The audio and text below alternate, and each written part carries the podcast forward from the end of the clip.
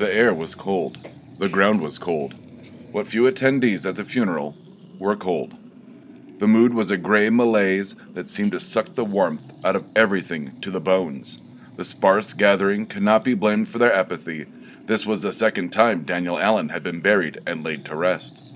The first time was a particularly clever ruse perpetrated by Mr. Allen himself to escape the curse of the town of Black Falls. But the sinister mountain town called to him to be saved from the infernal machinations of Jack Devlin. Daniel Allen had fought fearlessly and rescued Black Falls from eternal damnation, and thought he had earned his respite from the town he had helped create. But when Black Falls needed a sacrifice to become resurrected, sentient, and whole, it took Allen's life without hesitation, doubt, or regret.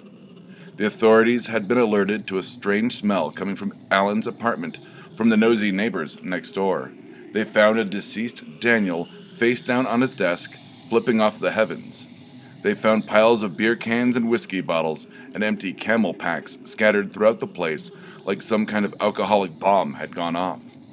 They found a cigarette that was still smoking and smoldering in the ashtray perpetually, despite the time of death having been declared days before the cigarette seemed to have been lit. The meager assembly was half heartedly led by a bored and apathetic chaplain who had had a crisis of faith months ago and found in his new experiences that Jim Beam agreed with him better as a personal Lord and Savior. The slated sky began to spit a light rain as the shepherd and his flock mumbled their way through the litany of remembrance and a final Amen. Only one voice rang out against the indifferent shrugs when the chaplain asked for a few words about the departed, dearly or otherwise. Lily Van Horn's voice broke the silence and crested between the raindrops to eulogize Daniel Allen. Daniel Allen didn't live like he died. He was taken by a higher force that loved him in ways mysterious and powerful. That power called to him once for his service and once again for his life. Even taken the way he is, that power will call upon him one last time, and that call will be to come home.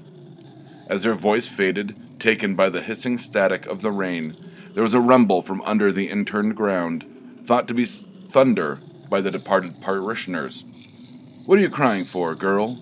gently asked Eunice Van Horn to her adopted charge Lily. I don't know, she said matter of factly as she placed her dolls back in her toy chest. The loam under the unmarked plot in Black Falls Cemetery churned and roiled. Allen's body was swallowed from the earth in Denver and moved carefully underground by the rock and dirt itself to its true home in the potter's field in the small Rocky Mountain town of Black Falls.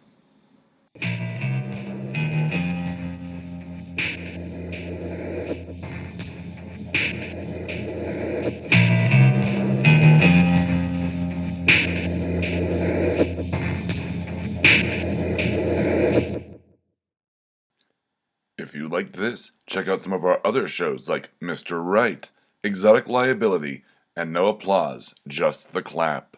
You can find us at www.bacnpodcast.com and by searching for BACN on iTunes and Stitcher.